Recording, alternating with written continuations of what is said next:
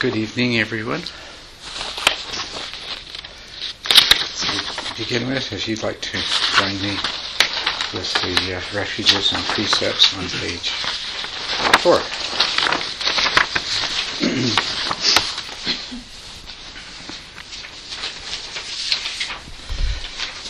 Please repeat after me in the Pali scriptural language. Namo tassa bhagavato arahato sama sambuddhasa.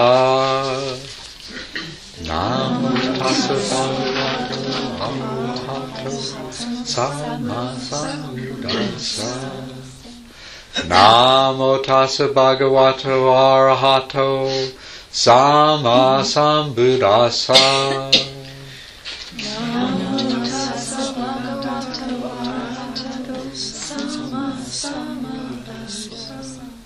Namo tassa bhagavato arahato sama sambuddhasa. Namo tassa bhagavato arahato sama Buddhang saranang gacchami. Buddham saranam gacchami. Dhammang saranang gacchami. Dhammam saranam gacchami. Sanghang saranang gacchami. Sangham saranam gacchami. Dutiyampi Buddhang saranang gacchami. Dutiyampi Buddham saranam gacchami. Dutiyampi Dhammang saranang gacchami. Dutiyampi Dhammam saranam gacchami. Dutiyampi Sanghang saranang gacchami. Dutiyampi Sangham saranam gacchami. Tatyampi Buddhang saranang gacchami. Tatyampi Buddham saranam gacchami. Tatyampi Dhammang saranang gacchami. Tatyampi Dhammam saranam gacchami. Tatyampi Sanghang saranang gacchami. Tatyampi Sangham saranam gacchami. This completes the going to the three refuges. Please repeat after me in the Pali scriptural language. Panyatipada Brahmini Sikapadam Samadhiyami. Panyatipada Brahmini Sikapadam Samadhiyami. Adina Dana Brahmini Sakapadam Samadhiyami Adinadana Brahmani Sakadam Samadhyami. Kamesu Michachara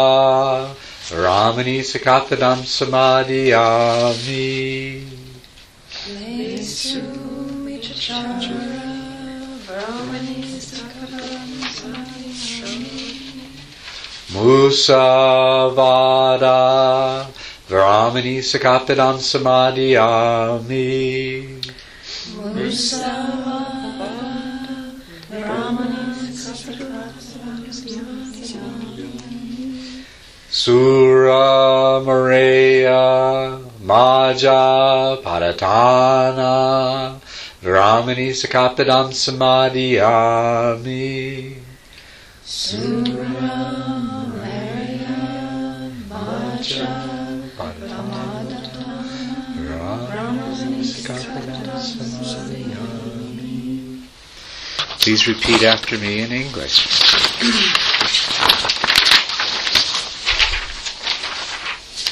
I undertake the precept to refrain from sources of livelihood that bring harm to other beings.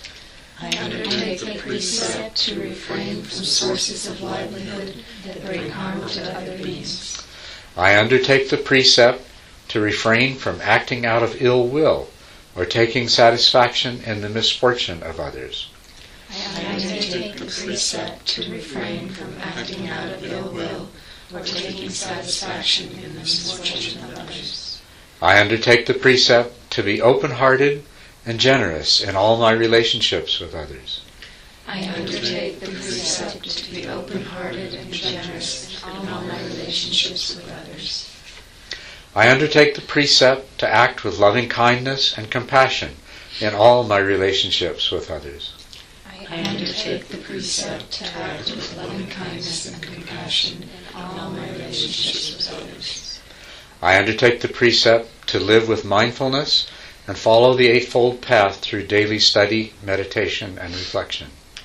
I undertake the precept to live with mindfulness and follow the Eightfold Path through daily study, meditation, and reflection. With these ten precepts, virtue becomes the vehicle for a happy existence.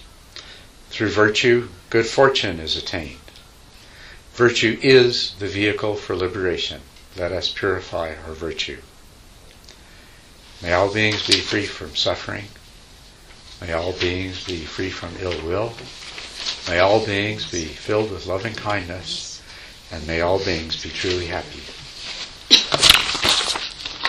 So thank you. So I hope your day went well. I just want to ask if you were comfortable in here temperature-wise with uh, in the meditation hall. I thought it got a little warm in the middle of the day. Okay, so uh, did you open the dome? The dome can be opened. Yeah, yeah. That will help. And then the other thing that will help is to turn the evaporative cooler on, which you'd need to take those blankets that are stuffed up there out from in front of it. So it's supposed to be, it wasn't very warm today, it was supposed to be warmer tomorrow, but it's supposed to be windy too, so I don't know how that's going to balance out in terms of temperature, but I want you all to be comfortable so that you can concentrate on your practice. So, does anyone have any uh, questions uh, they'd like to bring up at this time?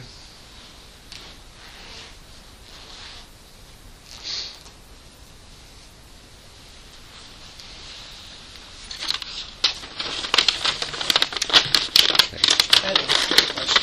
Yes. Or maybe not a quick question. um, I'm just wondering, uh, while we're practicing, and you, and you, um, you refer to, I think you refer to, to making kind of note of things or um, having insights on a small scale while you're while you're sitting with your breath. You you mentioned that especially the the, the phase of practice where you're you're sustaining focus on the breath, but there's still other mind noise going on around it, and that that could be a really good time to start to notice patterns in your in your own thinking. Mhm. And um, it seemed to improve throughout the day, but I've noticed just in my daily practice more that when I'm trying to make note, um, I can slip into a lot of discursive thinking and, and analyzing and all that. Um, so I'm, I'm wondering if you just could speak to like balancing that better, so that you, you can make note and all that, um, and not just have that you know complete Mhm. fixed fixedness on the breath, but without getting lost in over overthinking what you're trying to make note. of. Yes, I, I think that uh, the best thing to do is to try to just be open to noticing these things. Uh, you know what I mean? If if you are very focused on the goal of uh, sustaining your attention and doing the practice properly, you can completely fail to notice these things. So rather than thinking about them or analyzing them, uh, more than anything else, it's a question of just having that open awareness and letting the understanding of these things uh, happen by itself while you're in the process of meditating. There will be, you know, you are thinking anyway, right? I mean, that's part of what's happening while you're meditating is you're thinking anyway. So, to a degree, uh, you will, as you notice these things, uh, that will take the form of a thought. And that's all right. It's better that you're thinking about what's actually happening in your mind at the moment than thinking about something uh, quite different. So if you're going to be thinking anyway, better that than something else. But the only thing is, is don't make that shift away from primarily meditating to uh, just sort of meditating while you're primarily noticing and thinking and analyzing. You, you understand the difference there? Yeah, and that it'll naturally unfold. I What's mean, that? The, mind will naturally Yeah. reach the conclusions it needs to. The, the, the mind will naturally assimilate these things, and the mind will also naturally generate thoughts and commentary about that. You know, the little voice in your head's going to make a commentary about these things as they're noticed, and that's fine because it's going to be commentating, commenting, commenting on something anyway. So that's fine if that's what it's commenting on. It's just you don't want to become any more caught by that thought than if it was a thought about something completely unrelated to the moment. Okay? That's a good question. Okay. That, Um, in terms of the dullness again, that dull stage, um, is that naturally also, would it be natural to feel like that was a really boring, like I'm bored um, and frustrated in that? Like, is there, is this all there is kind of question? Um, I kind of feel just saying that, but. yeah, well, that's that. Yes, those kinds of questions. Um, what happens if we just look at the whole process? You, you're focusing on one thing, and you're shutting out all of the normal stimulation that comes not just from the senses, but also from your thoughts, your plans, and things like that. So, with all the normal stimulation gone, the mind relaxes, which is good, but it also tends to slip into dullness and move in the direction of sleep, which is what, all your life what you've done when you've turned your attention inward and you've sort of stopped attending to things. So it's to be, it's entirely to be expected that it does that. But then you're in this situation where what you are used to doing at a situation like that is either going to sleep or doing or thinking about something more interesting. And instead, you have set the intention not to do either one of those. And so it's only natural as well. You know, keeping in mind that the you that has set that attention is is not some monolithic thing, and your mind is not a monolithic thing. thing. So there's other parts of your mind with different priorities and different impulses, and that starts to manifest in thoughts of, you know, like you say, is this all there is, or or is there if, if we're gonna if we're gonna do this, can we do it in a more interesting way, or you know, uh, gee, this is boring, or this is frustrating, uh, you know, I just keep having the same thing happen over and over again. I keep bringing my mind back, you know. So those kinds of thoughts are very natural as well. Um, ideally, what you can do is to recognize all of these things for what they are, which is just distractions. You know, they're they're in the same category as every other uh, type of distraction, whether you know it's a an ache in your shoulder or, a, or a, uh, a noise that makes you start thinking about something, or thoughts about something that happened yesterday. It's it's in exactly the same category, and so is the feeling, the feeling of boredom and frustration, and this and this is part of the noticing is that yes, this is this is how my mind behaves. This is this is what my mind does, and um, so when you recognize that, and then instead of feeling like, well, oh, I'm bored, I should do something about it, or I'm bored, I shouldn't be bored, I have to make the boredom go away. You just let the boredom be there, the same as you would uh, an extraneous sound or something that you can't do anything about it. You let it be there and you try to meditate in spite of it. The same thing with uh, the boredom and the restlessness. And the questions that come up, you know, they are they constitute part of the hindrance of uh, skeptical doubt, of the five hindrances. And that will take many forms, and it comes up over and over again throughout the practice. You know, uh, it comes up uh, when uh, you're, you're trying to establish a practice and you have this inclination to procrastinate or something that seems more interesting that uh, you could do with this time, and you experience uh, that resistance, then at that time you're also very vulnerable to questions of doubt coming up. And any time in your practice, it, you know, you have without uh, you, have allowed expectations to arise and you're not quite meeting those expectations. And the way our mind normally responds to that, you try to do something and you're not successful at it, is there's a sense of failure and blame. And then doubt is actually a way of trying to ease the, those negative feelings that are coming out of expectations that haven't been met. Can you see how that's the case? The, the form the doubt takes, the doubt will the doubt will be, you know, well, maybe I can't do this. I'm just I'm just not good at this. Or maybe this is a waste of time. Maybe this isn't worth doing. Or maybe the way I'm doing it's not any good. It'd be better if I quit trying this and went and learned some different way to do, you know, a, a different practice.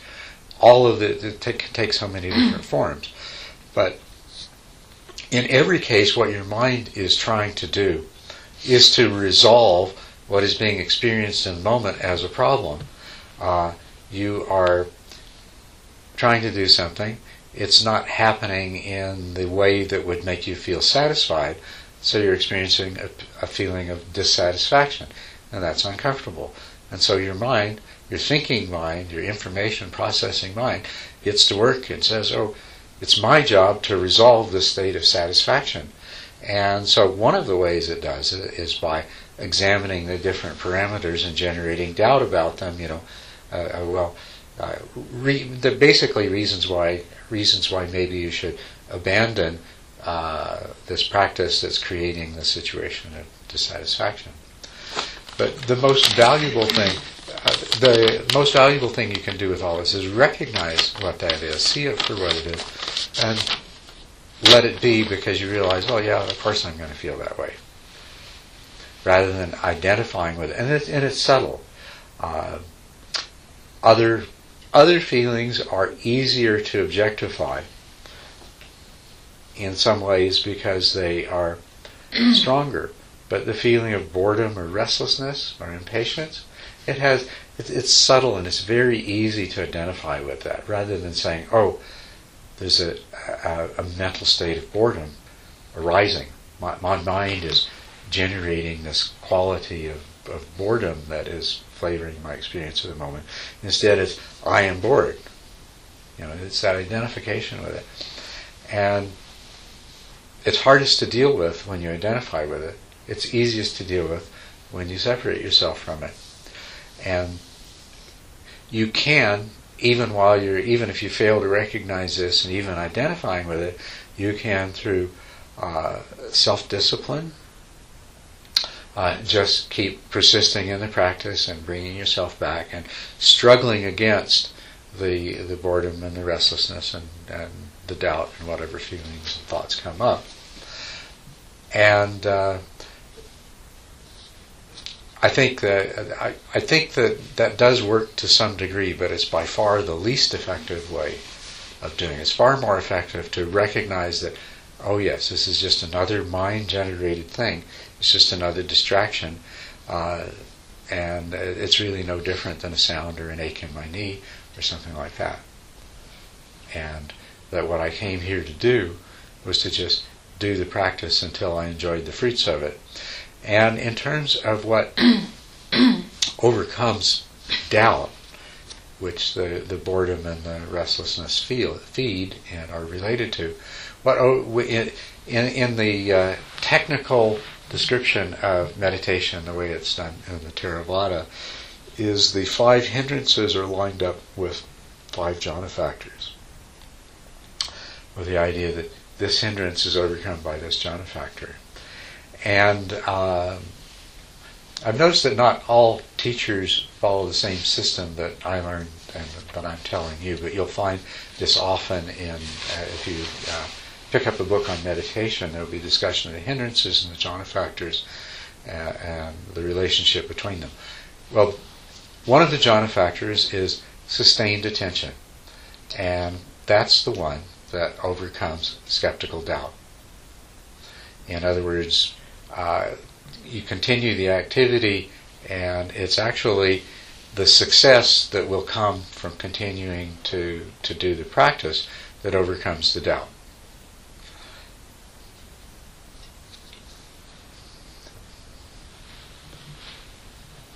So it's just. and the same thing related to the doubt is um, uh, resistance and procrastination. That's another one of the hindrances, uh, or as it's often described, uh, sloth and torpor. It makes you feel sluggish and sleepy, and you don't really want to do this, and uh, you know, related to that. And the uh, the jhana factor that opposes that one is directed attention. You know, so to overcome uh, this pair of hindrances of uh, of resistance, uh, resistance, laziness, procrastination, sloth, and uh, its relationship with skeptical doubt is directed and sustained attention. It means you just keep directing your attention back to the meditation object, sustaining it there until it moves away, and then you direct it back again. And that will actually, when you come to the point that the attention is just naturally, automatically redirected whenever it starts to shift, it just kind of comes back automatically. And when it's easily sustained on the meditation object, then you have very, very little problem with these. Although the doubt does come up at, at other stages in the practice for, for different kinds of reasons.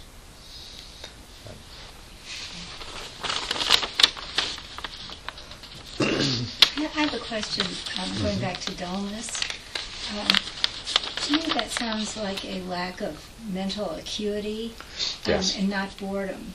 Uh, or maybe it's also boredom. But is there any aspect of that in dullness? Because dullness and boredom sound to me to be not Uh, they, they're two different things, and they they can and often do occur together, but they often do not occur together either. The the dullness is it's exactly as you say. It's a, a lack of acuity, a, a lack of vividness and intensity and perception. Uh, it's really uh, more than anything else. It's a decrease in the energy level of the mind, which is why which which is why your perception loses its sharpness and its vividness and that quality of, of acuity is because the energy level of, of the mind is falling and of course as it continues to fall it, it uh, turns into drowsiness and then finally into dozing so that's the that's the dullness part of it so when we when we talk about dullness uh, I think maybe the most helpful way to think of it is really in terms of the energy level of the mind. Now, if your mind's too energized, then you have monkey mind, and it's all over the place, and you just can't rein it in. When you don't have enough energy, you start to experience a dullness. So the dullness is a reflection of a decreased energy level of the mind. It manifests as it manifests as, as a decreased in acuity of, of perception. And that's that's the earliest sign of it that you can detect is when you're you're not observing when when you realize that you're not observing the sensations of the breath with the same clarity and vividness that you were a short time ago, you know the dullness is beginning to set in. And the other side of that, what you what we're trying to cultivate is mindful awareness. And mindfulness excuse me, I had a I ate just before I came. anyway, uh, mindfulness is the opposite of that. That's that's a fully alert, aware mind. that's taking it all in, and you know, it's right there, getting every bit of it. It has a high level of, uh, of, of acuity and vividness and intensity to the perception, and this is what we're cultivating. The natural tendency of the mind is to the energy level of the mind to rise and the uh, the, level of alertness and, and, and the level of conscious awareness, fully conscious awareness that we have, tends to go up in certain kinds of situations where there's something that really interests or fascinates us or, or uh, promises us great pleasure and satisfaction, or is dangerous, threatening, and things like this. The mind becomes very alert, aware, and, and, and quite attentive to, uh, to uh, details. But the other ordinary behavior of the mind, if there's nothing terribly fascinating or rewarding or dangerous or threatening around, is it tends to sink into dullness. And so we're trying to cultivate in meditation the uh, train the mind to remain in a state of heightened awareness. That's what we want is heightened awareness. And dullness is the enemy of that. Uh, and dullness, dullness is uh, the natural response of the mind when we begin to concentrate. When we begin to succeed in turning inward and staying on one thing, then dullness develops. And so you, you need to you need to counteract it at that point. And there's two levels of dullness. Uh, strong dullness will just continue into until you become sleepy and then drowsy. You get into a dreamy state and then you start dozing. But you can there can be a subtle dullness that's very pleasant and just can can be kind of sustained, and that's the one that is uh, uh, it's very important to recognize that because a meditator can get into a state of subtle dullness and think, oh, I'm having a wonderful meditation. My mind's not wandering anymore, and oh, I feel really good, you know, and it's very, very comfortable. But they they won't be able to achieve the uh, the positive benefits of the practice because they'll just be stuck in that state of uh, of pleasant dullness. Now the boredom, the boredom is often associated with dullness for two reasons. One that I just said that uh, we recognize the dullness as undesirable, and we re- and we we resist it, and so the reaction of the mind is is oh, well, you know, this is boring. Why why are we doing this? Um, what you'll notice about dullness is it is pleasant. If you allow yourself to sink into dullness, it's pleasant. Pulling yourself out of dullness is unpleasant. When the dullness is very strong and you pull yourself out of it, it's almost painful, right? Is, is it not?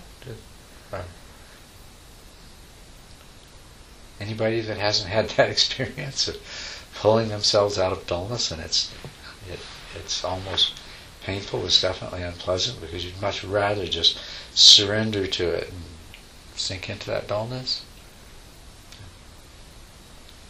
So there's the pleasure and, and the, there's the pleasant part of it, and uh, so when you're pulling yourself out of it, it's unpleasant, and the mind's resistance, and and so the boredom is really a an emotion.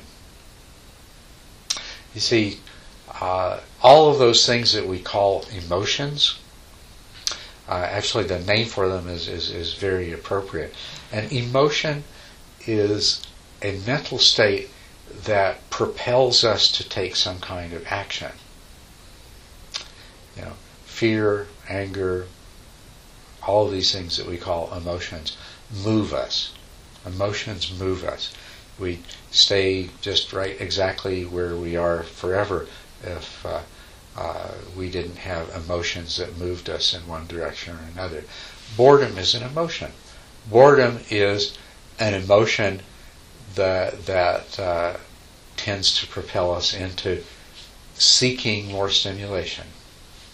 And so it is the normal reaction of the mind in a situation where there's nothing strongly of interest and you're not allowing yourself to uh, to enjoy dullness, so boredom often is the mental state that arises. But not always, there's other ones. But that's the reason they're not, they're sometimes associated, but not always associated.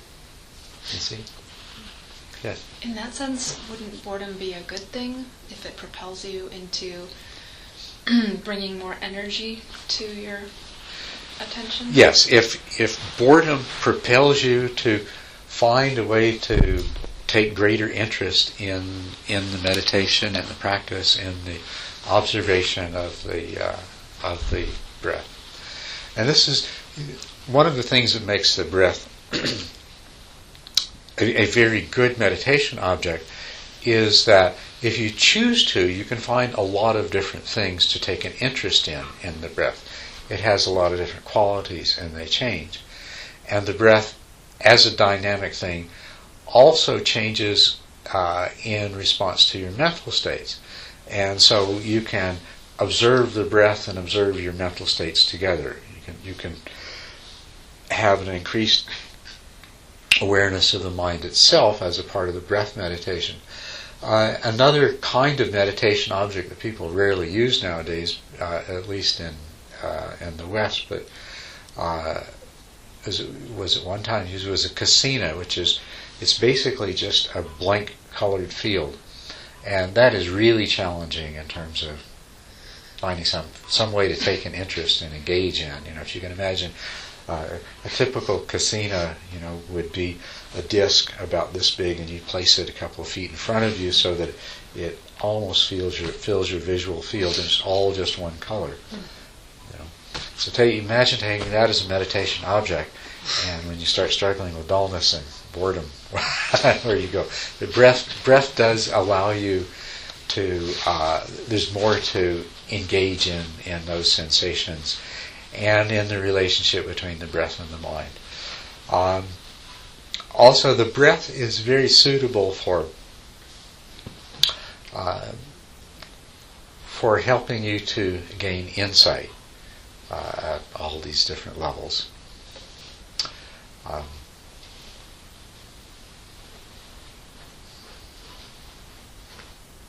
that's another direction I could go, but first let's just yes.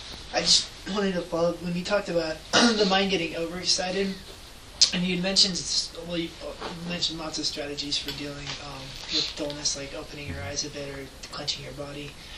When your mind gets kind of frenetic, like today, I had a few uh, sits where it was just I I couldn't figure out how to bring it down, and I tried opening my eyes a little bit, Mhm. and it helped somewhat. But are there any other good strategies for when your mind's just really high energy? Uh, when your mind's really high energy, well, um,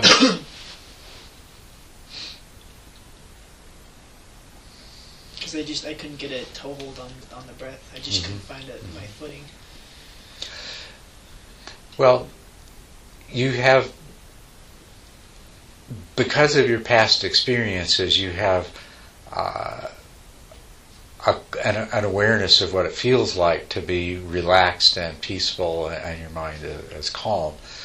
And so, uh, recollecting that and and formulating that as something as so, uh, something desirable that you would like to experience can help together with with relaxing physically.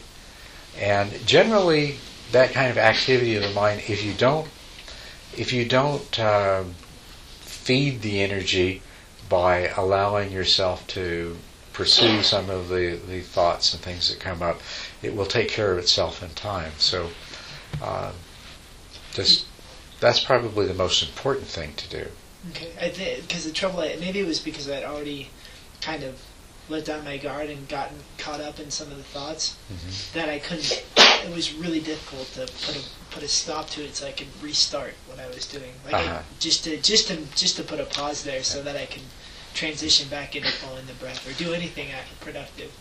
Yes. Okay. Now I do have a, a, suggestion that I, I think works really well for that. Anytime your mind is is is wanting to go somewhere else and very energized, or for that matter, if you've had an extended period of mind wandering. As a matter of fact, anytime you've had a, a period of mind wandering that's lasted more than you know, more than a few seconds, if it's lasted for a, a, minute or longer, before you go back to the breath, just come back into your body. Become aware of your body sensations. Just you know, get as fully as you can into bodily sensation and out of mental activity. and just be just be right here, and then sort of draw your awareness in and back to the sensations of the breath. So.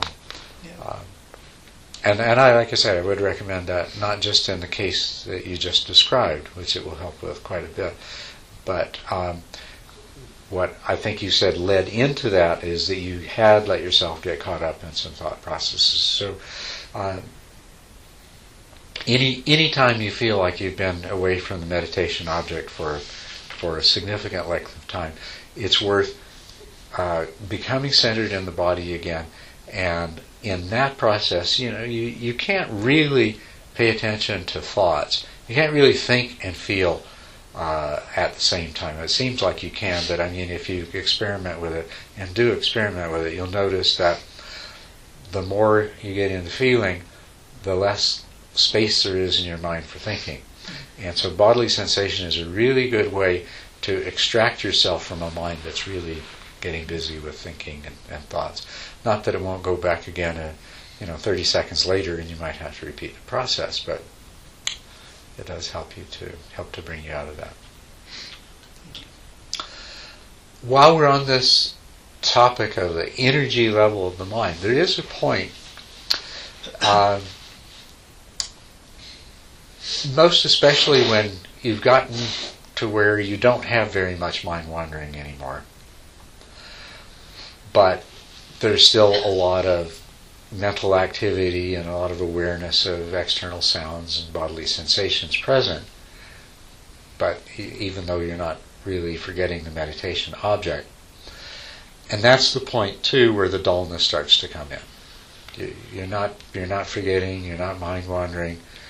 The mind's still active, and then the mind starts sinking into dullness, and you realize in that stage that that you're really trying to walk a balance if your mind becomes a little bit too energized, those thoughts that are there in the background can become in the foreground and then carry you away and cause you to forget the meditation object. And of course, if you if the energy level falls a little bit too much, then you're struggling with dullness. So you're trying to find a balance between those two. And you can, you know, you can deliberately move one way or another. If you feel like you're shifting, starting to shift into dullness, just be more aware of everything else around you. Without thinking thoughts, just kind of be more aware of the thoughts that are present in your mind. That will automatically lift you out of that dullness and into a more alert and wakeful state. Um, goes the other way though that uh, you're starting, if you're starting to feel a lot of agitation, is to is to try to move towards that really pleasant feeling, uh, even letting a little bit of dullness be there to help calm your mind down and quiet your mind down. So you can you can just sort of go back and forth while you're trying to navigate between the two extremes, keep from falling off of one side of the road or the other. But when you feel yourself getting too close to one side, then you can kind of move over the other way. And if you get too close there, come back. And it's a really interesting experience to realize that you have that kind of control over the energy level of your mind.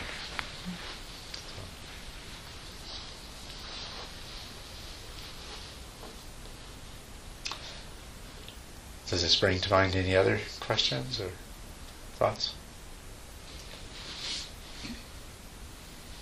Have the experience of having at times the low energy level and yet having the activity of the high energy level where I'm, you know, the monkey mind, etc., where they're together, which sounds, I mean, Well, now when you say low energy, what is it that is um, like maybe I'm uh, drowsy or um, or more in the dull stage um, at a moment, and then and at that same time, I have sort of racing thoughts. So I mean, it sounds like one is the high energy level, one's a low energy level, but yeah.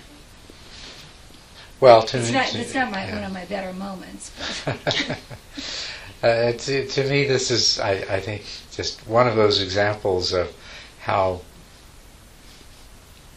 your mind isn't one thing, and, and you know we talk about it, it is uh, as if it is, and we can talk about raising the energy level or lowering the energy level of your mind as a whole, but it really isn't a whole, and sometimes that will become apparent. Physiologically, um,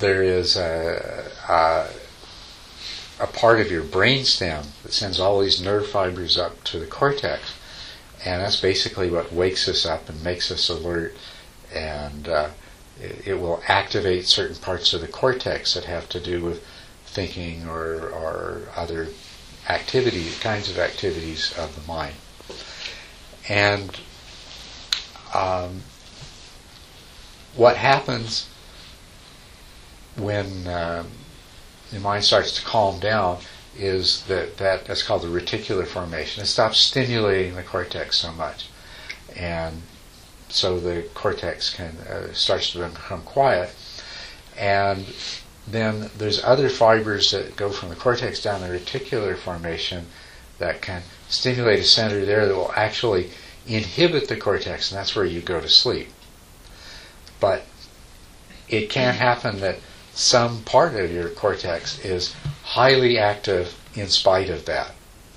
Uh, probably all had those occasions when you had something on your mind that your mind just won't let go of, and you may be totally exhausted. You may it may be four in the morning, and you're so tired, and you you you want to go to sleep, you know, you feel this, you feel the sleep wanting to overtake you, but there's some part of your mind that just keeps churning away, and it keeps you from, from, uh, keeps keeps the sleep from happening.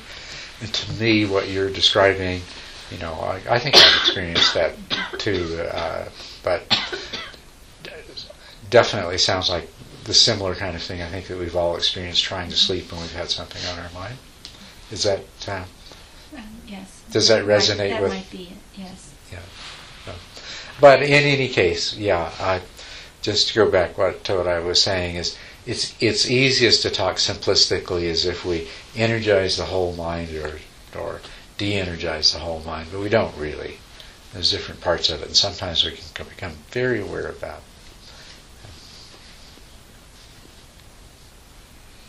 And the act of energizing the mind is simply doing the practice and um, being aware of the fact when we're um, when the energy level is decreasing, just um, by intention Mhm. and, and awareness. Um, is it, I mean, Yes, see, your, your mind is tremendously a creature of habit, but it's totally trainable. That's the wonderful thing about our minds.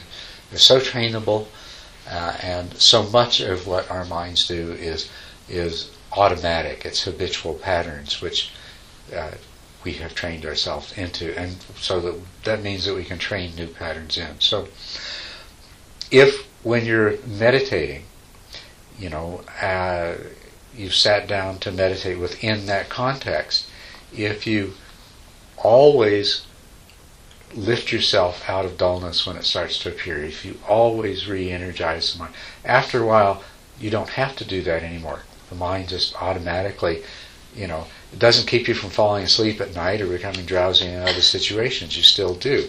But there's now this new pattern established because you did it by intention over and over again you know, a few thousand or tens of thousands of times, you know, it became trained into your mind, and so now it becomes automatic when you sit down to meditate.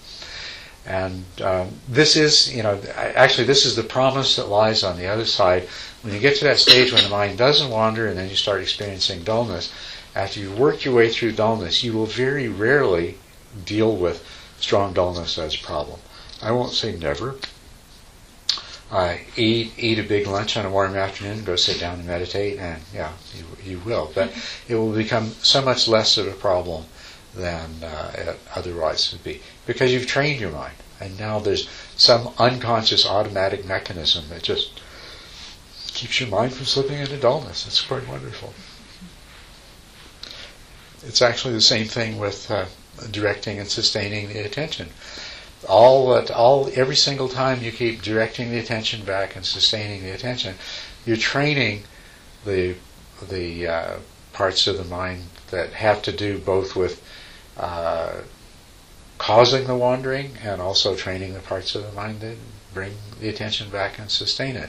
And so the payoff of that is after a while, that happens by itself and concentration becomes effortless. You sit down to meditate, and it takes very little effort to establish a state of concentration, and once you've established it, it's sustained itself. You know, it's it's quite wonderful.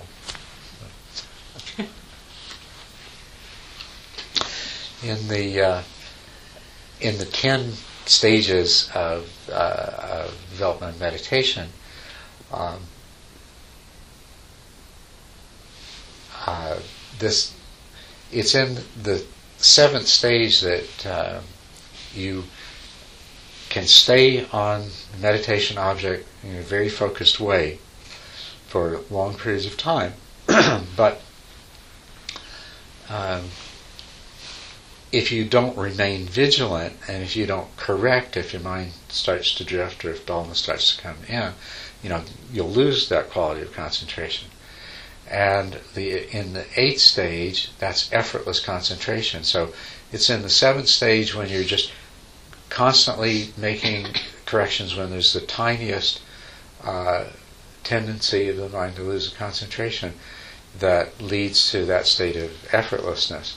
And then when your mind is effortlessly concentrated, then that allows uh, these uh, the physical pliancy, uh, pleasure in the body, uh, the mental joy uh, that's often described as rapture and happiness. That these these spontaneously arise as a result of that. It's actually as a result of your mind becoming unified and calm and collected. But as long as you need to keep guarding against your mind wandering, and as long as there's that subtle agitation of the mind under the surface that creates that as a possibility, you might have fleeting feelings of, uh, of, of joy and happiness, and you might have strong energy sensations and things like that. And you might you might have periods of varying lengths where uh, you have a lot of stability and a lot of focus, and, and the joy is there. But as long as as, as long as you still have to be exerting an effort to maintain your concentration, and as long as there's some kind of subtle agitation beneath the surface of your awareness that is necessitating that, you're not going. It's not going to be able to develop fully, and uh, and so that's in the progress of meditation. That's how it goes. That you uh, you do reach the point where these automatic processes take over and it becomes effortless. And once that happens, then you experience very strongly these uh, these meditation experiences that uh, you, you may have heard about and that you may have had some short, brief experiences of from time to time. It's a question of bringing the training to the point where it can be sustained and where you can achieve it uh, consistently.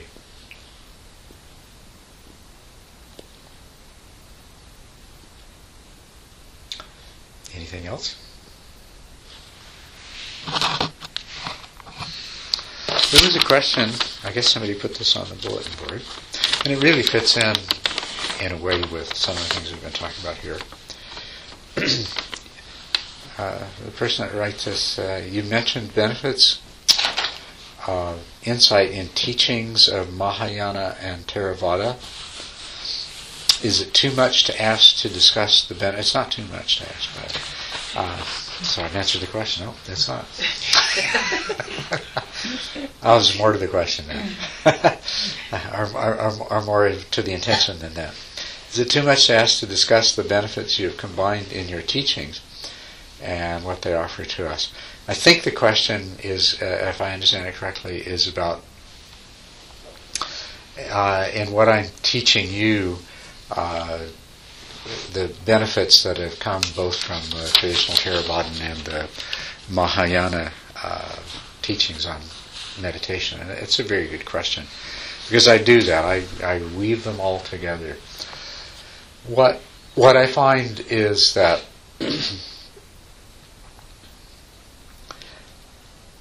that each of uh, as these schools of Buddhism grew and developed in uh, some degree of separation and isolation from each other, uh, and their methodologies developed, and then as uh, the teaching methods that went that along with that developed, that uh, the Theravadins uh, have uh, done some really beautiful descriptions, elegant descriptions of certain aspects of the process of developing concentration and insight. And uh, likewise have uh, in, in, in the methods they teach, there's certain aspects of the method that are very valuable and very uh, effective. But when you look at the Mahayana lineage, in those uh, meditation practices, they've done the same things, but it's different things. And so bringing them together is uh, is very powerful. Um, and and I, I blend them all very freely. but an example, um, breaking the whole uh, path of progress of concentration development down into stages is something that comes from the Mahayana system. And uh, it, it, was never dealt with very effectively in the Theravada system. Um, and the Theravada approach to uh, meditation instruction has always been very basic. You know, if you go to uh, uh, whether it's an insight or whether it's a samatha uh, meditation retreat in a teacher who's teaching primarily according to the Theravada method, the whole meditation instruction will probably take about 10 minutes. That's pretty basic, you know, put your attention on uh, the breath at the tip of the nose or, or put the, the, attention of the breath on the abdomen and observe the rise and fall, you know, and, uh, and whatever instructions depending on the method go with that. Pretty basic. You probably, some of you at least, if not all of you, have experienced that. On the other hand, if you go to uh, Mahayana, uh, more Mahayana style of meditation retreat, you'll find that there's literally hours of lecture on uh, the the practice. mm. you know, and you you'll end up meditating maybe three or four hours a day and listening to you know at least as many hours a day of talk. If some of you had that experience too. Well.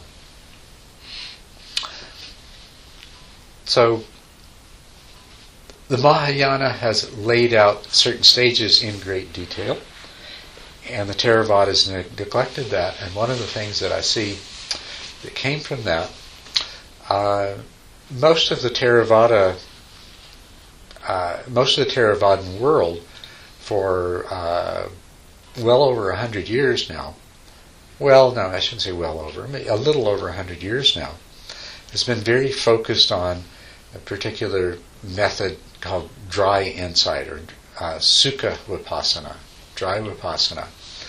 And these teachers will often speak very disparaging of concentration practices and developing samatha and jhana.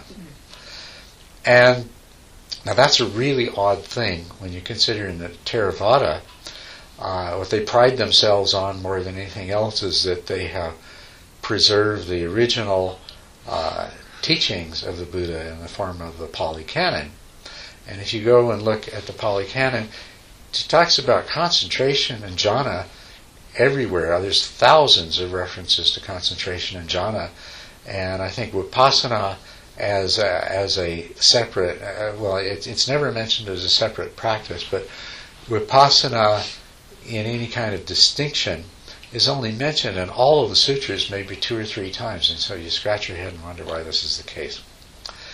And I think it's related to exactly the difference that I just told you between the systems.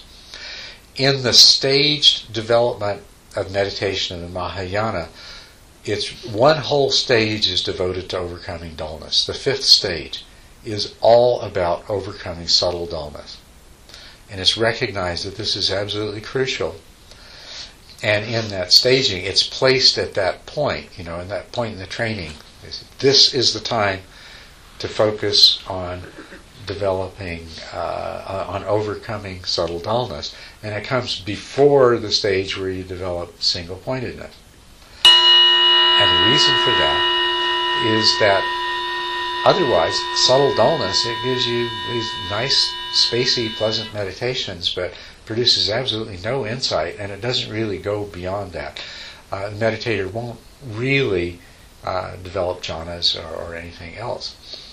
And it seems that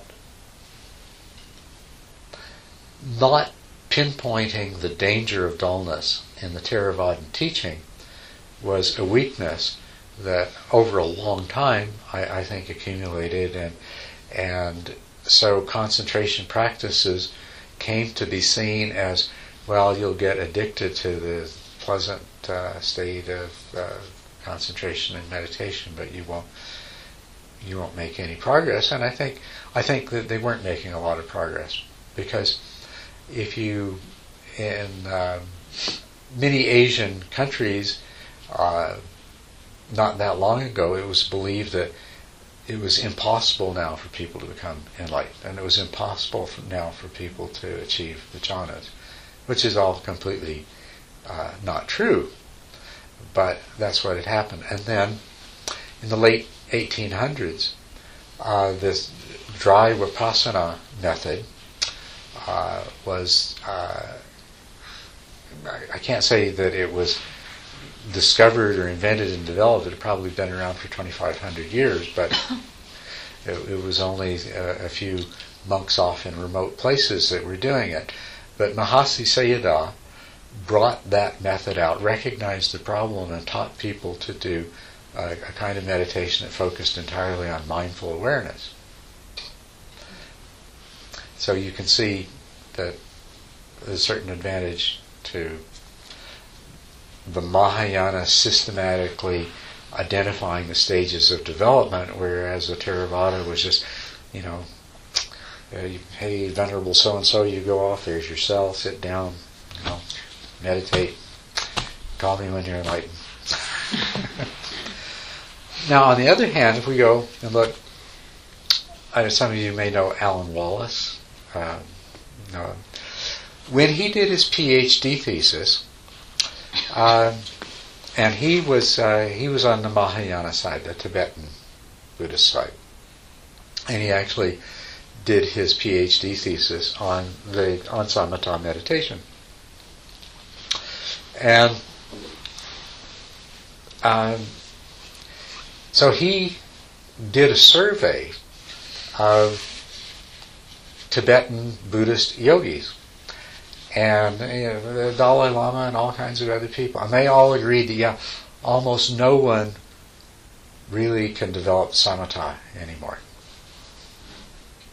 It rarely happens. There's few yogis that have have the the diligence and the patience for it. Interesting.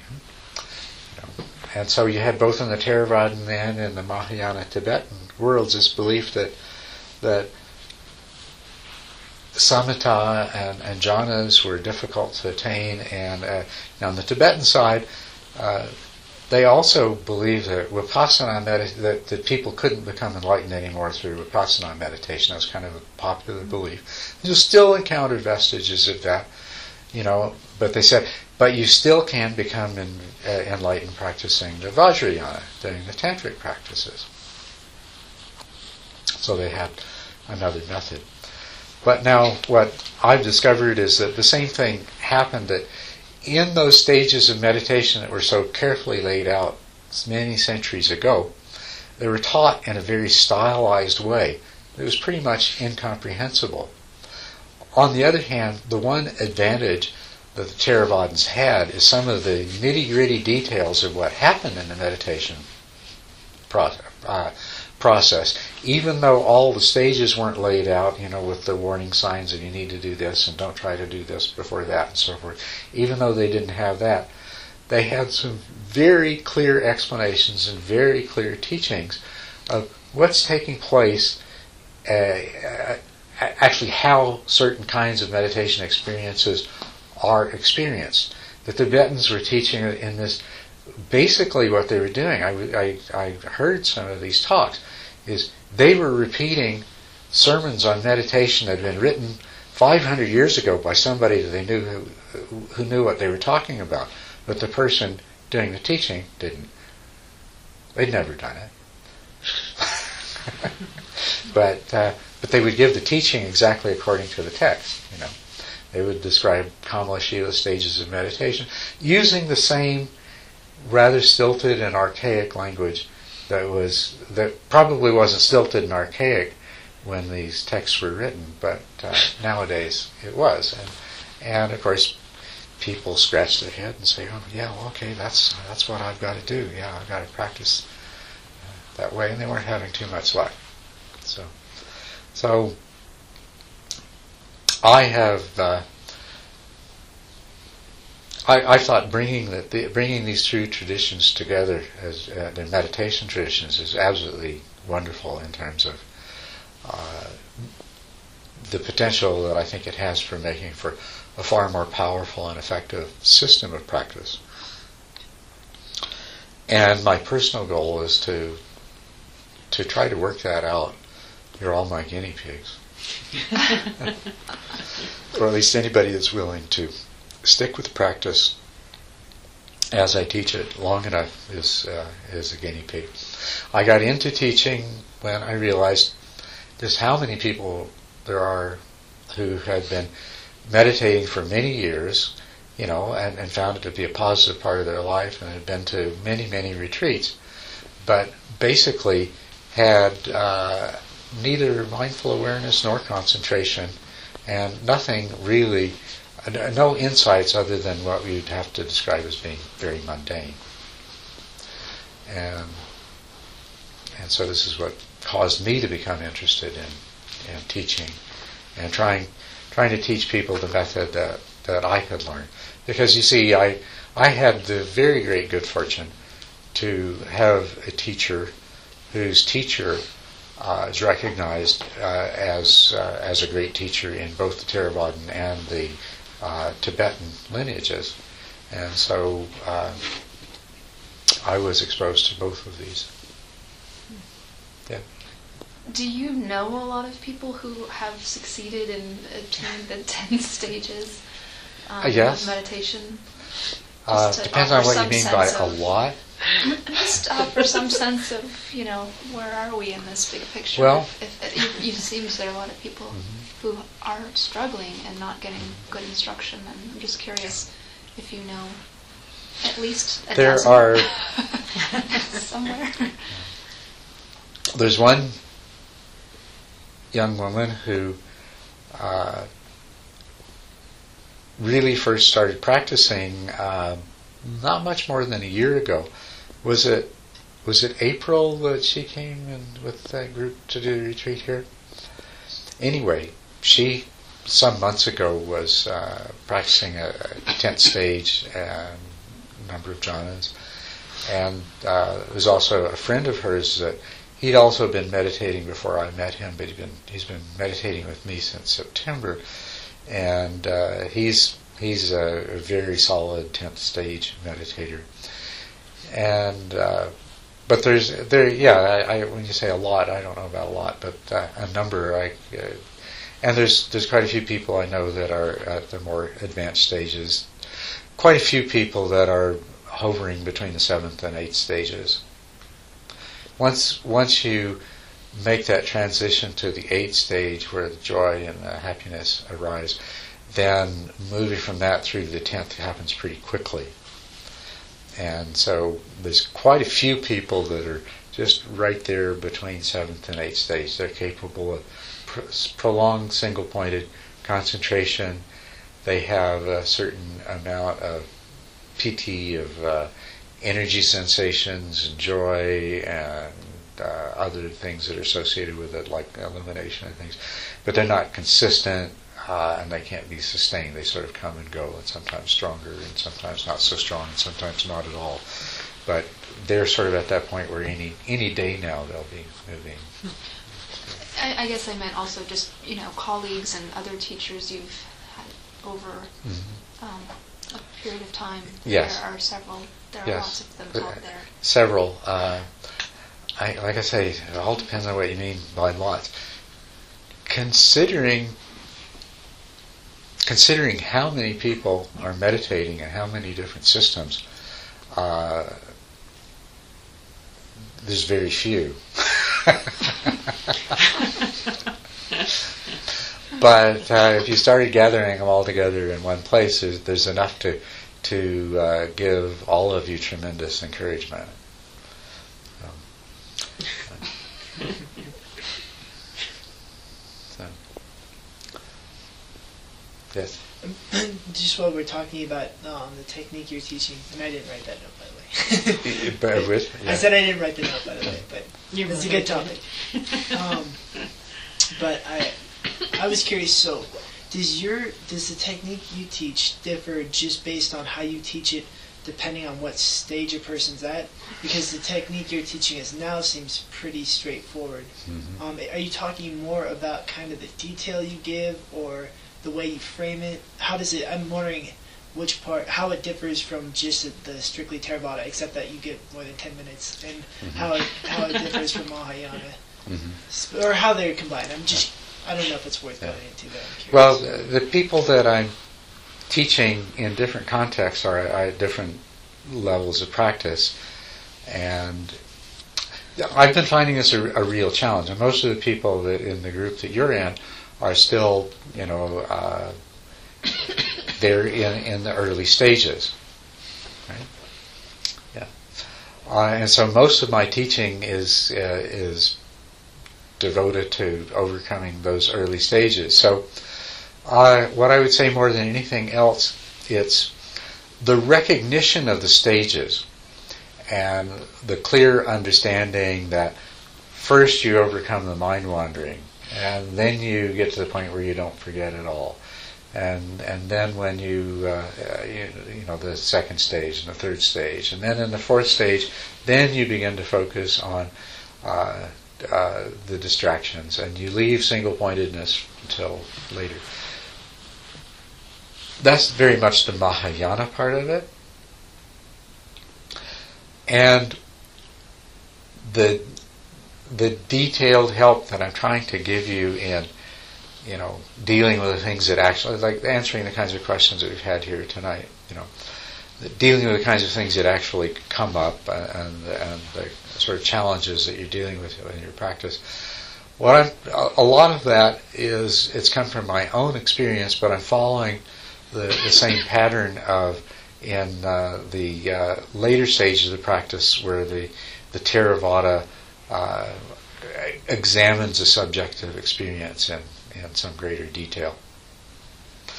So, I'm, I'm trying to put it into Mhm. subjective terms, you know, so that we, you and I can talk on the level that we, we both know what it feels like uh, subjectively when we close our eyes and we're observing the breath and uh, and and this one thought just keeps coming up and pulling us away. So I talk in those terms, Hmm, yeah. Okay. and that's that's my that's my contribution to it. Mm. Yeah. But the idea comes from you see the uh, if you look at these early stages the way they're taught in the Mahayana, you know it's uh, the uh, you know the there are five problems blah blah blah blah blah and the first problem is forgetting and the antidote to forgetting is remembering well i mean that's all completely true you know yes the antidote to forgetting is remembering but if if you're trying to learn to meditate and i say okay you're going to have this problem of forgetting what i want you to do is remember it's not going to help you a whole lot right and and that's what i mean you know and the stage that comes after that where you now have you have longer periods of time where you're with the meditation object. They can become quite long, and there's just brief interruptions where where you forget for a short period of time, and then you come back. And in the Mahayana system, that's described as patching the gap. You know, And it is, that's a good description of it, patching the gap. But the information you're given to work with, just, you know, it, it doesn't give you the nitty gritty tools of, you know, oh, okay, but how do I patch that gap? so that's what I'm trying to fill in.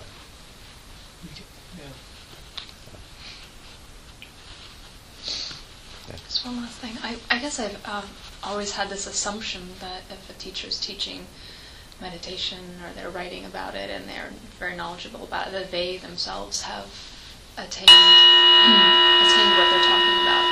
Should I just get that out of my mind? Well, what I have found, I've, I've read a lot of books on meditation, and the experience that I have is I'll read along and say, "Oh, this this is this is really good." In chapter five, and I get to chapter six, and I can tell where the transition is. Where at, from this point on, he's repeating stuff he's heard and read, but he hasn't hasn't had those experiences. It's it's so obvious. To You know. you. Yeah, it's so obvious to me. to. And I, I see that in uh, so many of the books on meditation. Mm. And then the other kind of book on meditation that you get is that it's basically a rehash of ancient texts. And you can never tell what the writer has experienced himself or not because uh, there, there's been a certain. Uh, it, it's kind of a tradition to uh, for the teacher to try to present everything as having come from from the masters of the path, you know, and to avoid interjecting any of their own experience or knowledge or things like that into it. I think that's a huge mistake. Um, so when you get a book like that, you can't really tell for sure. Like, well, I have a pretty good idea. There's there's one teacher, uh, uh, Gunaratana, and uh, he's uh, he's a Theravadan monk from Sri Lanka, and he's he's created uh, uh, wonderful meditation centers on the East Coast and. Uh, uh, in Washington D.C. There's a Vihara there that he took over when he was much younger, and I feel quite confident that he probably has a lot of personal experience and personal knowledge of advanced stages of meditation. But when I read his book, and it's very popular book, uh, had two books actually. He wrote one on vipassana and one on, on concentration practice. Um, he is so careful not to say anything new. he goes out of his way not to give you any new information that isn't contained in all kinds of uh, other text, older text. You know, so, and that's that's the way the tradition has affected some people. So you can't always tell for sure. But uh, in many cases, uh, people become teachers and, and, and they start teaching, and that doesn't you know, you, you, the the Buddha had that experience himself. He, the first teachers that he went to, he mastered everything that the first one had to teach, and and his teacher said, "Well, we'll become co-teachers here. You know, you can be." You could be leader of my flock as well. We'll do this thing together. And he said, no thanks, and moved on to the next teacher and learned what he could from him. So, yeah. it's always been that way. it's nothing new somebody reaches a certain point and they begin to teach. So, how do you know? But whatever whatever works for you. When you find that you are making progress and becoming more successful in your practice, that's really all that you can do. And I think there's a lot of value. See, what I find I know what I know, and I know what I can do. But explaining it to someone else, it's a whole different thing. Teaching is so different than doing. And there's a whole lot of people out there that, uh, you know, the more teachers that you listen to and go to, the more different ways that you hear the same thing, then the more opportunity you give yourself to hear it in a way that you can understand and resonate with it. Um, so, so it's very worthwhile to do that. But uh, I'm, I'm, my goal is to see if I can figure out the best way to to uh, help people to have the kind of experience that I've had. And uh, in a few cases, I'm successful.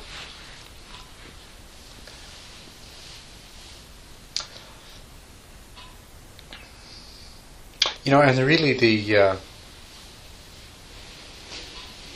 it's very important to keep in mind the the the end goal of and uh, that that the awakening and the awakening too. That's also something that not that long ago uh, people thought it was very difficult. Very very few people could succeed at it. But quite honestly, I don't see any reason why uh, very large numbers of people can't succeed at it. You know, it's it's not as it's not as uh, unattainable or difficult to attain as it can seem at times. Far from insurmountable. What you're doing when you're meditating, even when you're just learning to focus the mind on the breath, what it's about. I mean, uh, the root of the spiritual path uh, it's so ancient in every culture. Know yourself. It's about discovering what is what what's really happening. What what is all of this? Who am I? What am I? Why is this? What is this? Right? That's what the spiritual path is about. and of course, you can't examine yourself and you can't examine what's happening if your mind is going all over the place. It's just, it's simply impossible. You've got to try and train your mind to slow down and focus and stay awake and alert. And when you can begin to focus and stay awake and alert, then you start to understand yourself and you start to understand the world.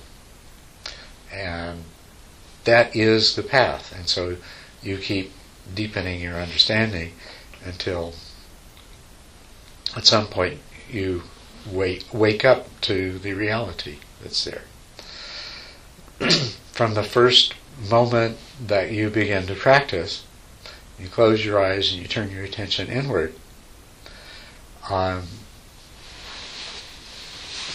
that is the beginning of discovering who am I and what is this mind, right?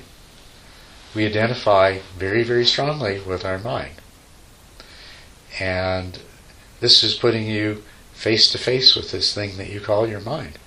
As soon as you try to make your mind do something and you see what happens, it starts to tell you something about the nature of the mind. it starts to tell you something about the nature of this I, this self that's doing the trying especially when you start finding that there's more than one I with different points of view. You know, I want to learn to meditate. I don't really want to sit here and do this. right? Uh, it's the truth is being revealed constantly, and it's just a question of training your mind and continuing to look until it starts to become apparent. That's the other thing that I think I've benefited from studying both the Theravada and the Mahayana is that so much is said about the true nature of reality, about emptiness and not self, and the nature of suffering and nirvana and things like that. And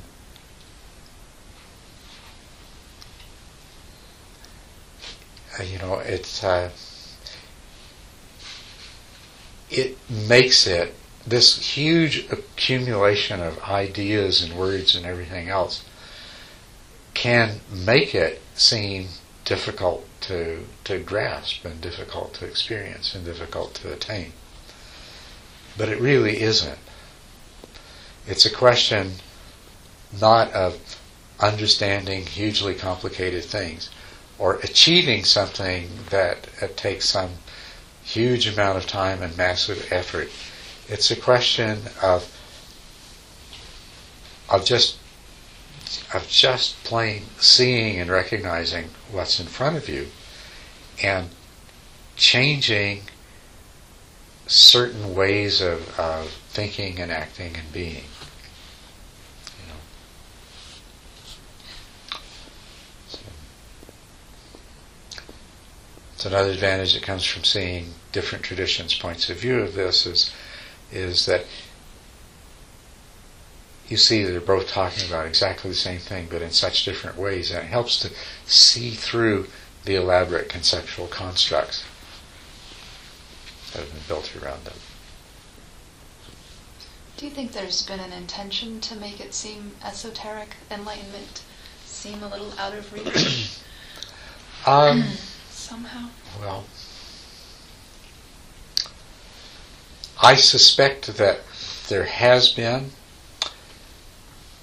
in the sense, in the sense that I suspect that for a long, long time, people who were not enlightened have benefited from the system of the teachings uh, and, and being supported by the world in it. And there has been an intention to make it esoteric so that nobody knows they don't know what they're talking about.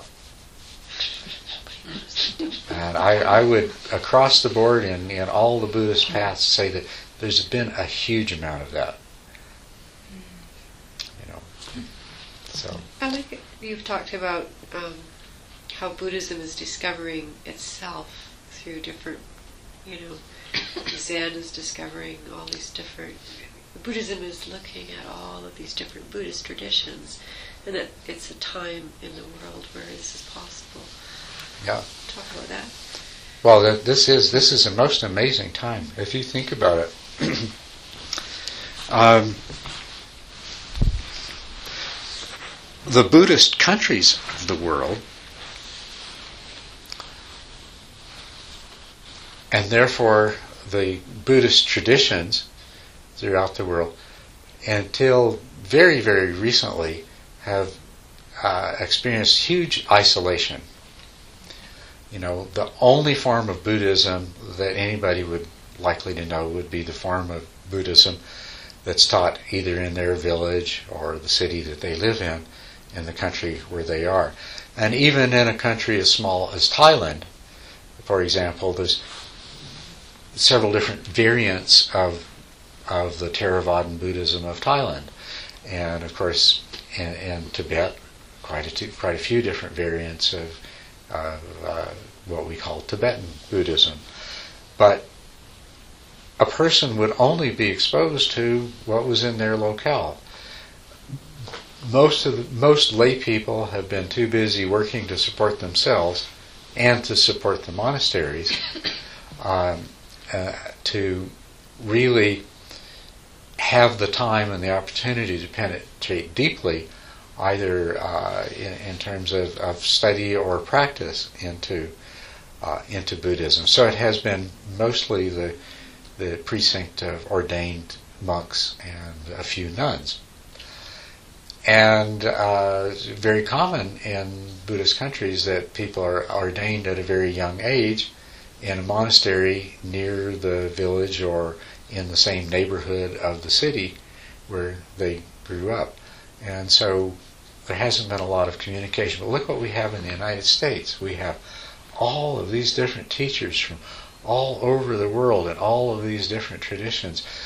And we have a highly educated, highly motivated population of Westerners who didn't grow up influenced by any of these particular any any narrow sectarian point of view who are going and discovering all of this and comparing all of these different things. So I, I think that I think this is a time, an opportunity for an enormous dynamic revival of Buddhism. I, I think I, you know, time-wise, I'm sort of a forerunner. because I happen to be in a position to be in a place where two very major traditions were were mingled and I was exposed to both teachings. But as as time goes by, that's going to become much more the norm in this country. Is that people will spend some time studying with a Zen master, and then uh, maybe uh, study with a Tibetan master, and then a Theravadan master, and um, so there's a. this is a wonderful time for. I think the rediscovery of the deepest and truest nature of Buddhism. Um, the biggest danger to it is the same danger that I suspect has been there all along, which are um, people who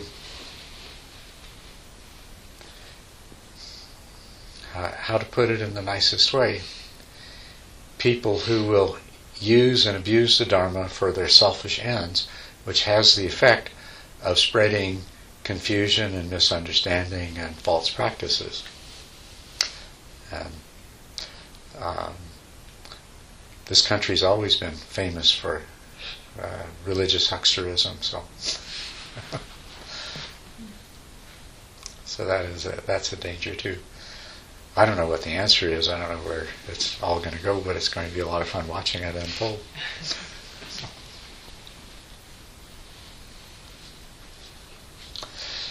But, you know, if you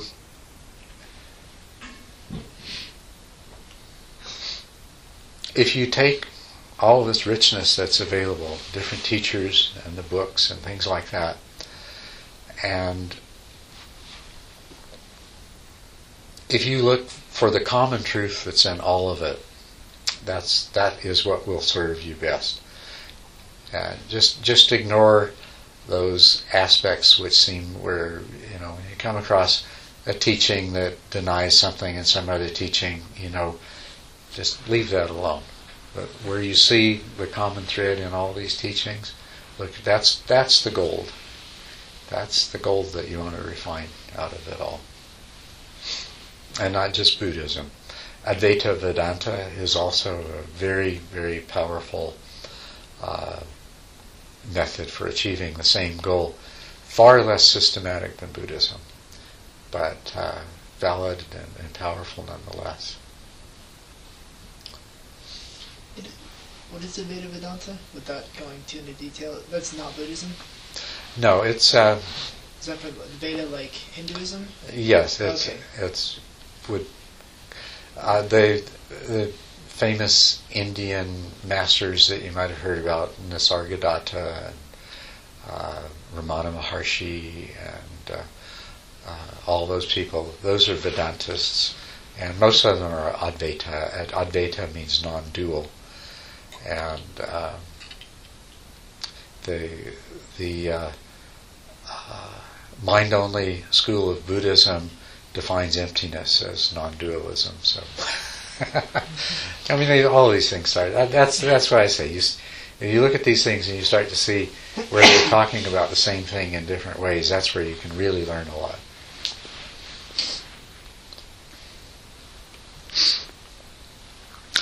Okay, well, I'm, I'm using up your uh, evening meditation time here.